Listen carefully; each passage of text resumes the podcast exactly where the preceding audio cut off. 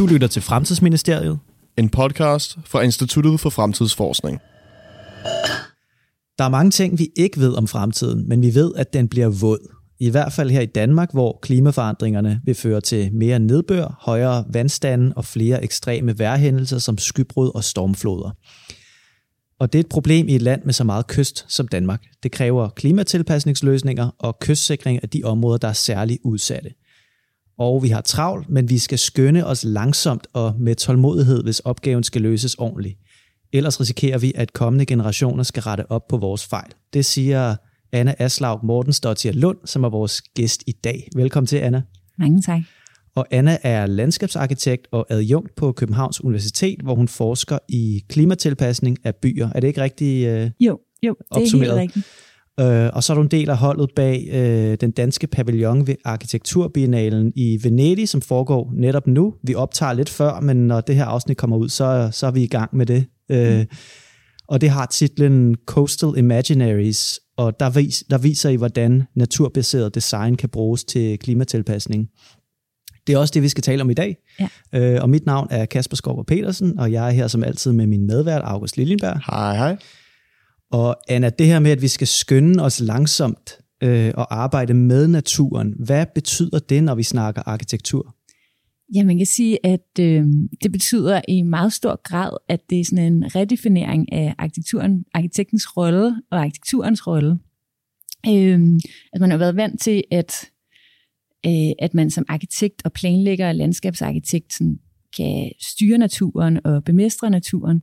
Øh, og det er ligesom den tankegang, vi skal væk fra.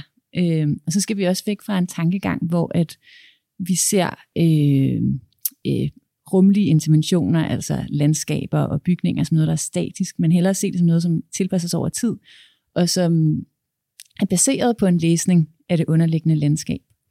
Øh, og i forhold til det her med at skynde sig langsomt, så handler det om, at øh, altså man kan nemt blive sådan grebet af panik, når man hvad hedder det, læser og hører om de her forskellige forudsigelser i forhold til havvandstigninger. Øh, og øh, nogle steder, også i Danmark, der er der jo borgere, som øh, er begyndt at blive virkelig bekymret, men, øh, øh, men vores, der er jo enormt mange følelser knyttet til vores kyster, så det er enormt vigtigt, at vi overvejer, hvordan vi gør det, for vi har travlt, men øh, altså, der er ikke mere travlt, i, i hvert fald i en dansk kontekst, til at vi sådan, kan tænke os godt om.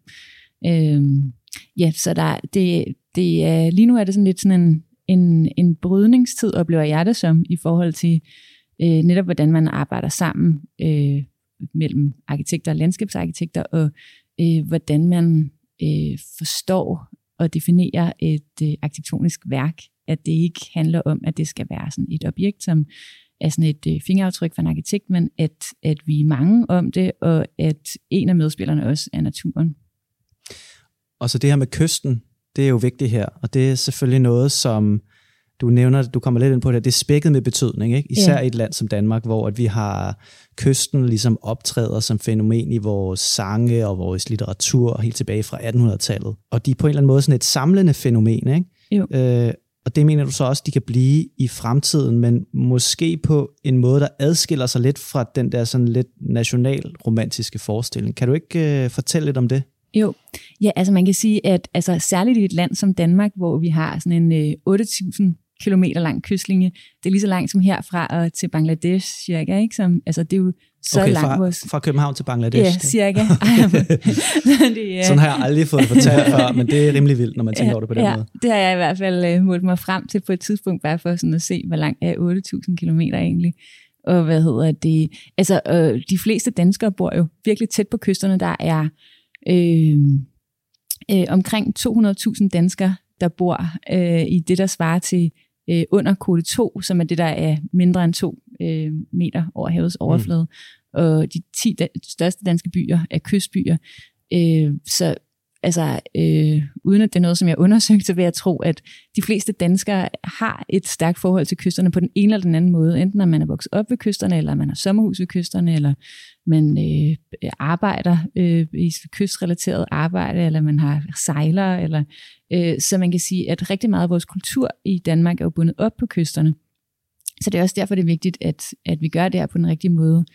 Øh, men man kan sige, at der er også sket sådan et, øh, øh, en udvikling øh, i forhold til, at for eksempel i, i mange større byer, at man byudvikler ved vandet, øh, og at vi øh, i virkeligheden sådan urbaniserer kysterne. Og man mm. kan sige, at øh, ved at arbejde med naturbaserede løsninger, øh, så kan vi give kysterne tilbage til naturen. Øh, og det i virkeligheden kan være sådan nogle, altså, øh, nogle fællesrum for mennesker og, øh, og alle andre arter, der mm. er på jorden. Øh, og det kan være, at jeg måske skal fortælle om, hvad naturbaserede løsninger egentlig er. Altså, ja, hvad det, det består af. Fint, ja, ja. ja, altså fordi, at øh, man kan sige, den øh, traditionelle måde, at, eller den tekniske måde at arbejde med kystsikring på, som man har gjort de seneste øh, 150 år, det er at arbejde med sådan tekniske løsninger, som f.eks. højvandsmur eller et teknisk dige. Øh, og man kan sige, at i nogle situationer, så vil det stadig være det rigtige at gøre, men øh, mange steder, så, så det, som man opnår, det er en øh, beskyttelse mod øh, oversvømmelser, men samtidig så opstår der jo også den her fysiske barriere mellem vand og land. Øh, øh, plus at det jo på ingen måde er nogle løsninger, som understøtter øh, naturen. Øh, så, øh, så det, som man kan gøre i stedet for, det er, at øh, man kan for eksempel arbejde med øh, klitlandskaber, øh, som kan være sådan nogle naturlige diger, de bevæger sig over tid, og det skal selvfølgelig også være sådan en læsning af de processer, der er der. Øh, og så øh, det er den første, der er i alt fem forskellige metoder, som vi peger på. Mm. Øh, og så kan man arbejde med øh, grønne diger, øh, eller landskabelige øh, hævninger, øh, som man også kan kalde det, som er, det kalder Tegnestuen Schönherde, øh, som er øh, diger, som øh, lidt ligesom voldparkerne i København og andre danske byer, sådan fungerer som sådan nogle parker. Mm. Øh, så det er den anden. Og den tredje er, at man kan genetablere vådområder, eller understøtte vådområder, som fungerer som sådan en øh, naturlig svamp øh, mod bølger og bremse mm. bølgernes kraft. Øh, så kan man arbejde med barriereøer, øh, som er sådan kunstige øer ud for kysten, som man kan få til at opstå gennem naturlige processer, eller ved at fylde sand på, som jo så også beskytter mod oversvømmelser. Og så det sidste handler om at trække sig tilbage. Øhm, og man kan sige fælles for de øh, fem forskellige løsninger, det er, at de på forskellige vis øh, både kan bidrage med nogle rekreative og rumlige kvaliteter, og også understøtter naturens processer.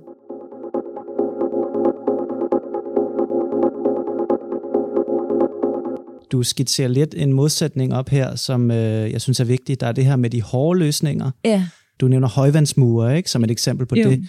Og så overfor det har vi de mere så naturbaserede løsninger med klitter og naturlige diger og den slags ting. At bruge naturen til ligesom at, at danne en form for barriere, frem for at, at smække nogle konstruktioner op. Og det er mm. interessant, synes jeg.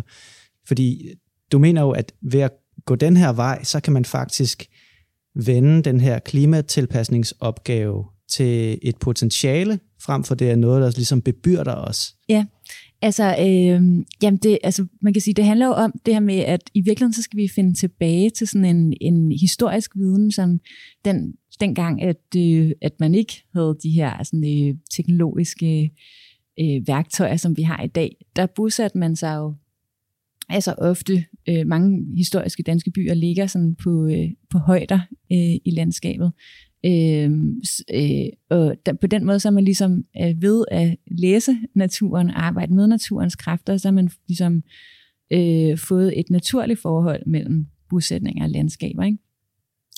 Øh, og, øh, og det er, det er dels den forbindelse, som man kan genoprette, og så er der jo også bare sådan helt konkret øh, grønne områder i byer, og en, øh, en blødere kant mellem øh, vand og land, øh, Øh, og øh, altså for eksempel vådområder, det spænder jo fra at være sådan tætte mangroveskov til at være strandenge. Og det er jo også en helt fantastisk smukke landskaber, øh, som man vil kunne genetablere.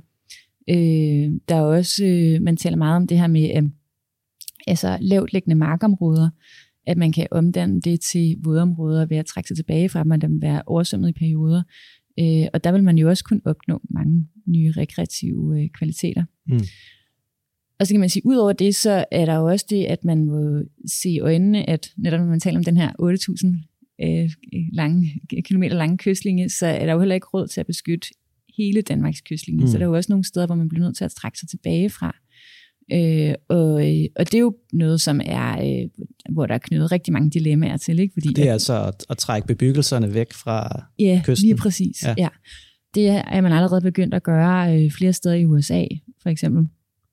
øh, Gertrud Jørgensen og Ole Fryd, som er mine kollegaer øh, fra Københavns Universitet, vi, og jeg, vi var over i USA sidste år, øh, hvor vi blandt andet besøgte en, øh, sådan en ø ud for øh, hvad hedder New Orleans, som hedder Isle de Jean Charles, øh, hvor at man øh, lige nu flytter 100 mennesker ind i landet, øh, fordi den ø, den er altså ved at forsvinde mm. øh, i havet. Øh, den er fra, øh, siden 1950'erne er den skrumpet til en 20. del af sit areal. Øh, og det er sådan, øh, ja, sådan at det minder lidt om den svenske skærgård, sådan, når man er derude. Mm. Øh, og det der jo, altså, folk, der er vokset op der, har jo selvfølgelig enormt mange følelser knyttet til det sted, men hvis, øh, ja, om nogle få årtier, så findes øen ikke længere, mm. så de har jo ikke rigtig andet valg. Øh, så man kan sige, øh, det er jo også, ja, så på den måde kan man sige, der er rigtig mange positive øh, potentialer ved at arbejde med naturbaserede løsninger, men, men samtidig så er der jo selvfølgelig også den dimension af, at, at der er øh, nogle områder, som vi på sigt i de næste 100 år må tage afsked mm. til. Så. Og, øh, og I arbejder jo med scenarier, ligesom øh, hvad hedder det, klimaforskerne gør for den fremtidige udvikling, fordi vi kigger jo 50, 70, 100 år ud i fremtiden, når vi taler om havvandstigning og, øer, der forsvinder. Ikke, yeah. ikke alle steder naturligvis, men øh, i Danmark i hvert fald. Ikke? Så det er årtier snarere end, end år. Ikke? Mm. Det er jo spændende for os, det her, måske fordi vi arbejder på Instituttet for Fremtidsforskning, det her med fremtidsscenarier. Hvordan arbejder I med scenarier på den her udstilling, I har på Biennalen, og hvad er det, scenarier kan gøre for ligesom at højne forståelsen for de udfordringer, vi står overfor?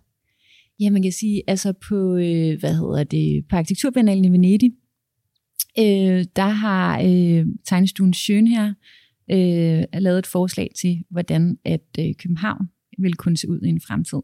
Så man kan sige, det er sådan et, øh, øh, et muligt fremtidsscenarie til, hvor, hvis vi nu øh, baserer klimatilpasningsløsninger øh, på naturbaserede løsninger, hvor vi strækker os tilbage fra de lavt liggende områder, genetablerer vådområder, og øh, man kan sige, en del af det at arbejde med vådområder også at arbejde med rev øh, og genetablering af ålegræs osv.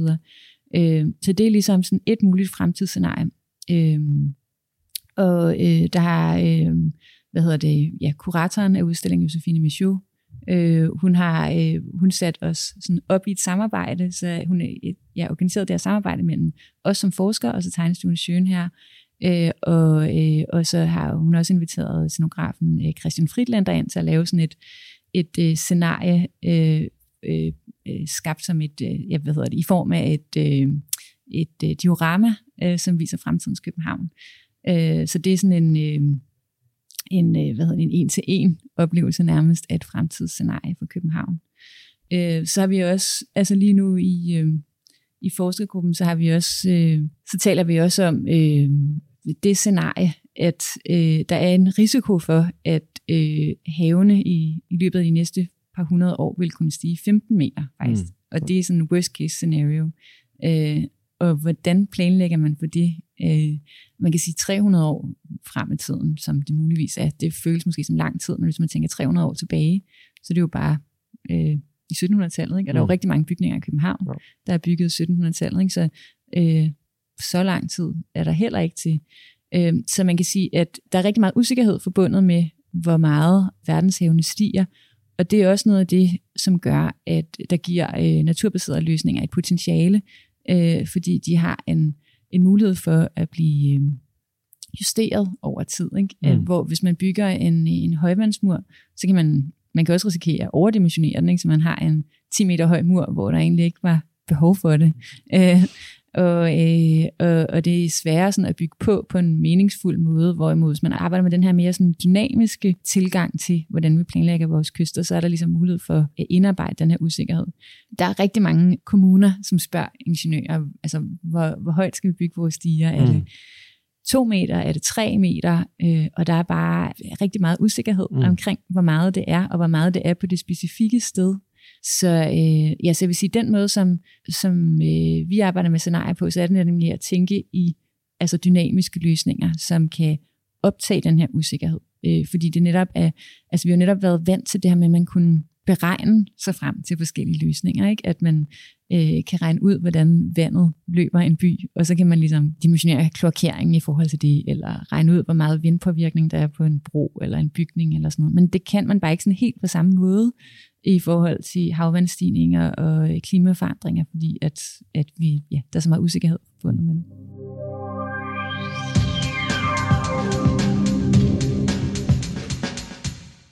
De fleste forbinder nok Venedig med byens lagune og de berømte vævende kanaler, men Venedig har jo også et ret specielt forhold til sit vådområde. Hvad er det, som er så specielt ved det her forhold, og hvordan kan landskabsarkitekter i Danmark måske lære fra byen, når de skal bygge fremtidens kystområder på en måde, der sikrer, at landskabet også rummer kulturelle og sociale betydninger, ud over kun de naturlige? Det er sådan lidt en glemt historie i Venedig, øh, vådområdernes betydning.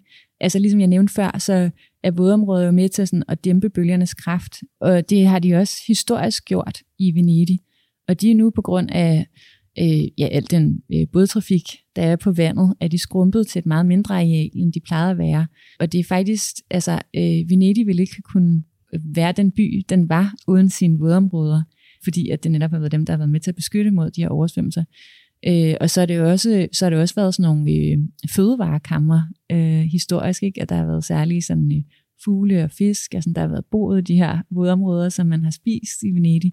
Og det er der nu sådan en bevægelse i forhold til at genfinde den her fortælling om vådområderne i Venedig og hele forholdet mellem Venedig og lagunen.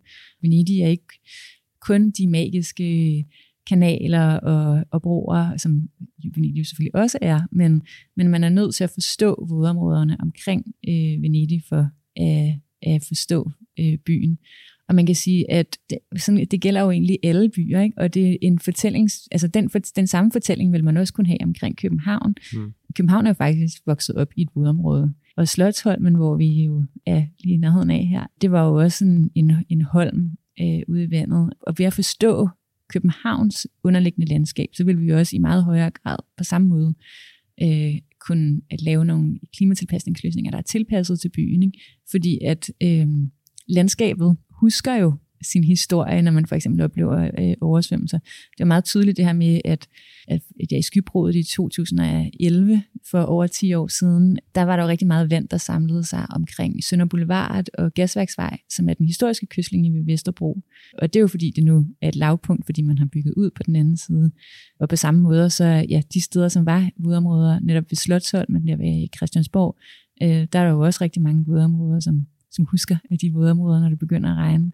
Så, så det handler ikke øh, kun om sådan en, øh, en romantisk fortælling om det underliggende landskab, men det er faktisk også bare en meget sådan, smart måde mm. at tænke klimatilpasning. måde at ja, tænke på det. Ja. Præcis. Øh, hvis vi tager fra Venedig til Køge, så ved jeg, at her, her ligger noget, som du øh, har et særligt forhold til, i, igennem dit arbejde i hvert fald. Ikke? Køgebugt Strandpark, som blev bygget i 70'erne, den er for dig øh, sådan et forbillede på, hvordan man kan arbejde naturbaseret for at lave kystsikring, og hvordan det altså allerede er blevet gjort før, for 50 år siden her. Det er måske også et godt eksempel på, hvordan man kan, nogle gange kan man finde de løsninger, som skal til i fremtiden, dem kan man finde i fortiden. Øh, hvad var det, de gjorde rigtigt dengang i, i Køge? Ja, jamen det er nemlig det er et rigtig interessant eksempel, som også lidt ligesom øh, Venedig og vådområderne, der er lidt røget lidt i glemmebogen, så er øh, Købuk Strandpark, som strækker sig fra øh, Brøndby til Hundi, øh, også røget lidt i glemmebogen. Og det er i virkeligheden, altså når man læser de visioner, de havde for ja, faktisk i virkeligheden så startede idéerne for 100 år siden, mm. øh, så minder de rigtig meget om den måde, man taler om naturbaserede løsninger på i dag. Det, som var øh, hele baggrunden for at etablere Købuk Strandpark, det var, at man ville øh, urbanisere øh, Vestegnen, som jo på det tidspunkt var marker. Og så var der så også øh, nogle sommerhus, der voksede frem, og de oplevede altså periodiske oversvømmelser. Så ud fra kysten, der var der helt naturligt opstået sådan nogle sandrevler ude i vandet, som man så arbejdede videre på. Så man kan sige, det var netop også et eksempel på, at man etablerede en naturbaseret løsning på baggrund af en læsning af landskabet og dets mm. dynamikker. Og så har man så etableret de her øh, to barriereøer, hvor Arken blandt andet ligger. Og jeg tror, der er rigtig mange, som tager ud til Arken og ikke tænker over, at man befinder sig i et menneskeskabt landskab. Men det er et, et landskab, som så er vokset op i 70'erne. Altså man, ja, man fik som sagt ideen der i 1920'erne, Øh, og så gennem lang, mange årtiers øh, planlægning, så gik man så i gang i øh, slut 70'erne, og så åbnede den i øh, 1980.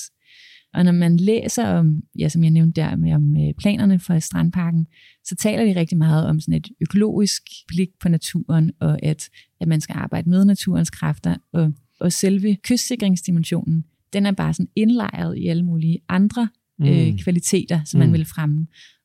Der synes jeg virkelig, at man kan lære noget i forhold til, at, at når vi arbejder med, med klimatilpasning, at det også handler om, øh, netop som vi har talt om øh, ja, lige før, der med at øh, understøtte rekreative kvaliteter og biodiversitet, habitater osv., og, og at, at klimatilpasningsløsningerne bare er indlejret i alle de behov. Øhm, og når man besøger øh, Strandparken i dag, jeg var der i forgårs faktisk, øh, for at tage nogle billeder, og der, altså, det er jo et virkelig populært øh, landskab, så det er på virkelig mange måder vellykket, og den kvalitet, som projektet også rummer, det er, at man har øh, holdt det fri fra urbanisering. Der er fire havne, øh, hvor man ligesom har tæt bebyggelse sådan i form af sådan havnebyggerier, øh, sådan hav, små havneskuer i virkeligheden, og, og hvad hedder det, og restauranter og sådan noget. Øh, men ellers er resten af strandparken et, et naturligt landskab, man kan sige, som består af klitter og vådområder og laguner, hvor at man i andre forslag arbejder man med også at byudvikle øh, som en del af kystsikring, øh, og man på den måde kan bygge sig ind til fremtidige problemer ved at bygge sig tæt på vandet. Ikke? Så, så det er virkelig et sted, som, hvor at naturen får lov til at råde, og øh, de, ja, netop de rekreative kvaliteter. Øhm, noget andet, der er interessant, det er, at øh, det er et enormt stort projekt. Det er øh, 7 km langt, og hvad hedder det, ja, 5 kvadratkilometer i areal. Og så, så det er klart, at det var et dyrt projekt, øh, så der var nogle steder, hvor man var nødt til at spare. Altså, når man lavede klitlandskaberne, så havde man ikke råd til at forme dem som sådan nogle færdige øh, klitlandskaber, som så sådan, i går så en naturlig ud fra starten, så man dumpede bare øh, nogle øh, høje af sand øh, på, øh, med sådan en øh, bulldozer på stranden, og så kan man ellers naturen lov til at forme det over tid. Og det, altså nu her, 40 år senere, øh, og sådan var det jo virkelig allerede 15 år senere, der ser det ud som sådan helt, et helt naturligt klitlandskab, og det er bare vinden og mennesker og dyr og fugle, der har fået det formet naturligt. Ikke?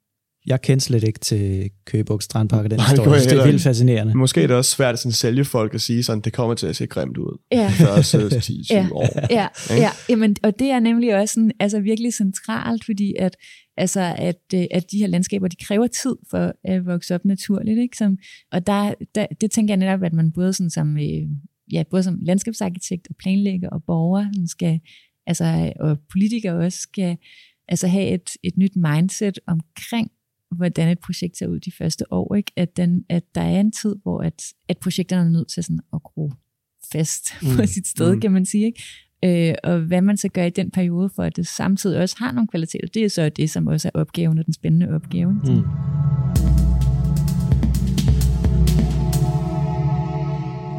Et andet stort bygningsprojekt i dag, det er jo her i København. Øh, Lynetteholm, jeg tror, når vi taler om anlægningsprojekter og kystsikring og det her, så er det nok det, mange øh, københavnere vil tænke på. Og her er planen jo altså, at vi skal have en stor kunstig ø uden for byen, som øh, skal, blandt andet skal fungere som en slags øh, dæmning mellem Nordhavn og Refshaløen, som et værn mod øh, ekstrem vejr. Og det er Danmarks historiens største anlægsprojekt, men der er også stor uklarhed altså over de øh, miljømæssige konsekvenser. Blandt andet har det ført til, at klimabevægelsen nu vil have undersøgt, om projektet faktisk er ulovligt i hvad der bliver kaldt Danmarks første klimaretssag. Ser du et, et, sådan et disconnect mellem den form for naturbaseret landskabsarkitektur, som jeres forskning beskæftiger sig med, og som du i virkeligheden også anbefaler, øh, og så de projekter, som rent faktisk finansieres og føres ud i livet her i, i Danmark? Ja, altså man kan sige, i forhold til øhm, sådan et projekt som Lynetteholmen, så er der ikke nødvendigvis et modsætningsforhold. Altså man ville godt kunne arbejde med en kystsikring i København, som, øh, som var baseret på de her naturbaserede løsninger, og som baserede sig på mange af de samme øh, greb, som øh, øh, Lynetteholmen gør, altså ved at sådan arbejde med øh, naturens dynamikker i projektet. Der er mange forskellige kommuner rundt omkring i, i Danmark, som øh, ja, som, som griber der med de naturbaserede løsninger. Øh, og så er der andre steder, hvor at der kan være et pres for borgere om, at det skal gå hurtigt, og så bliver det netop de her sådan mere sådan tekniske løsninger, som mm. man tyr til. Men jeg jeg fornemmer virkelig, at der er en, øhm, en, en bevægelse imod at tænke i naturbaserede løsninger mm. rigtig mange steder okay. i, i Danmark. For de forskellige kommuner har også rigtig altså, forskellige vilkår. Der er jo nogle øh, kommuner, som er meget rigere end andre, ikke? og andre, hvor at der er enormt meget øh, bebyggelse tæt på kysterne, hvor at, øh, som er mere sårbare end andre. Og så er der jo øh, ja, altså, så er der områder, hvor at det er øh, byggeri fra 50'erne og 60'erne og 70'erne, som ligger tæt på vandet, andre, hvor det er en historisk bykerne. Og, så derfor udgangspunkterne er meget forskellige, men jeg oplever sådan, altså både en forskning og på tegnestuer i kommuner, at der er ved at ske sådan en bevægelse hen imod i højere og højere grad at, at arbejde med naturbaserede løsninger. Men det er jo ikke noget, som der er særlig mange, der har gjort før, andet end for eksempel Købuk Strandpark, og så er der et projekt i, på Nordfyn, der hedder Gyldensten Strand, hvor man arbejder med tilbagetrækning. Så derfor så, øh, så er det sådan et nyt terræn for rigtig mange kommuner. Mm. Og det er også noget af det, som øh, Gertrud, Ola og jeg har arbejdet med i vores forskning, det er med at se på allerede etablerede naturbaserede løsninger rundt omkring i verden, fordi at der er mange, der taler om det som, øh, altså som sådan nogle øh, visionære projekter, men hvordan gør man det egentlig i praksis? Og det findes der nogle eksempler på rundt mm. omkring i verden. Har arkitekterne selv en del af ansvaret her? Altså har vi for længe været for dårlige til at tænke naturen og klimaet med ind i de ting, vi bygger? Fordi vi ved jo, at bygninger, både deres konstruktion og drift, står for en stor del af vores energiforbrug. Altså har arkitekterne selv en del af det her ansvar? Ja, altså jeg tænker helt sikkert, altså arkitekterne er del af det, og sådan hele byggebranchen, og den måde, at øh, byggeriet er struktureret og organiseret på. Øhm, og øh, der oplever jeg også blandt sådan, bygningsarkitekter, at der er ved at ske et skift nu i forhold til det her med, at øh, øh, altså for eksempel genbrug af byggematerialer, og, øh, og øh, øh, interessere sig for ikke at bygge i, i lavtliggende områder for eksempel, og øh, og, at, øh, og at, at man ikke kan adskille øh, by og landskab fra hinanden, men det er en del af det samme. Øh, og øh, vi, altså hele vores samfund har jo været baseret på sådan en tankegang omkring, at vi kan bemestre naturen. Øh, og det er jo også noget, som, som har, øh, ja, været, har været en del af arkitektfaget i, i mange år byplanlægningen, og den måde, at øh, ja, vi har arbejdet på som arkitekter og landskabsarkitekter og planlæggere. Øh, så der er virkelig behov for, at man tænker anderledes, og det gælder både for arkitekter, men også i forhold til entreprenører og bygherrer og ja, alle dele af byggebranchen. Ikke? Mm. Du nævnte før, at der er sådan nogle visionære idéer uden for Danmark, hvordan man kan sikre øh, kyster på en naturbaseret måde. Så fordi når det kommer til klimaløsninger, så tænker jeg, at så elsker vi i Danmark at sådan se på os selv som en foregangsland, og et eksempel, som burde følges verden over. Men som nogen, der rent faktisk arbejder med området, er der et specifikt land eller bare initiativ så uden for Danmark, som du synes er et godt eksempel på, hvor vi burde arbejde os hen i, i forhold til fremtidens kystområder? Sådan som jeg oplever lige nu, så er, så er det noget, som spiger rigtig mange steder internationalt. At øh, altså den øh, ja, forandring, som jeg synes, jeg oplever i Danmark, det synes jeg også, jeg oplever rigtig mange andre steder øh, øh, man kan sige, i Danmark, så har vi sådan en tradition for inden for arkitektfaget, vi ser rigtig meget mod Holland. Det er ret interessant, fordi altså, Christian 4 gjorde det jo også, og altså, man, det er ligesom om, at når man skal have have hjælp til noget i, i så Danmark, så kigger man mod Den her Holland. bygning, vi sidder i, er jo tegnet en hollænder. Okay. Ja, altså, det er jo præcis. fuldstændig rigtigt. Ja, ja, altså. ja. og så der er rigtig mange, øh, som ser mod Holland, og der er de, altså man kan sige, at der vand jo været et vilkår øh, og en udfordring i forhold til by, mm. øh, byplanlægning altid. Ikke? Øh, så der har, de, der har de arbejdet rigtig meget med naturbaserede løsninger og de, har også, de er også virkelig gode til at formidle det. Det er meget nemt at, at, at finde information om deres naturbaserede løsninger i, i Holland, så der er rigtig mange interessante projekter der. Men jeg synes også, det er interessant at for eksempel tage til et sted som Venedig, hvor at rigtig meget af, øh, af mange af beskrivelserne af deres naturbaserede løsninger er på italiensk, og de kommer måske ikke herop, men de, altså, de er lige så interessante som de hollandske, vil jeg sige. Og øh, så er der også nogle øh, interessante eksempler i England, for eksempel, og i Frankrig begynder der også at være nogle rigtig interessante eksempler.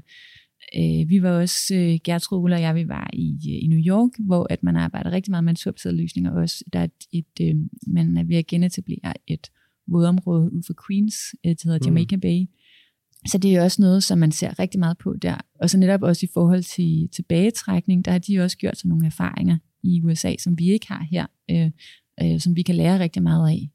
Men der er også, altså for eksempel i forhold til vådområder, så er det jo også en helt, øh, et, et helt område for sig selv, hvor man altså rigtig mange steder i verden har er begyndt at få øjnene op for betydning af vådområder, både i forhold til at beskytte mod oversvømmelse, men også fordi som de her vigtige habitater og områder for biodiversitet. Så jeg vil sige, at øh, Holland har rigtig mange interessante eksempler, men at der er rigtig meget, der spiger rundt omkring. Det er jo positivt. Det peger måske på en, øh, ikke en tør fremtid, stadig en våd fremtid, men trods alt en, hvor vi, vi gør mere og mere for at gardere os mod øh, klimaforandringer. Anna, tusind tak, fordi du kom og gæstede programmet og fortalte lidt om dit arbejde og din forskning. Jamen, mange tak for invitationen.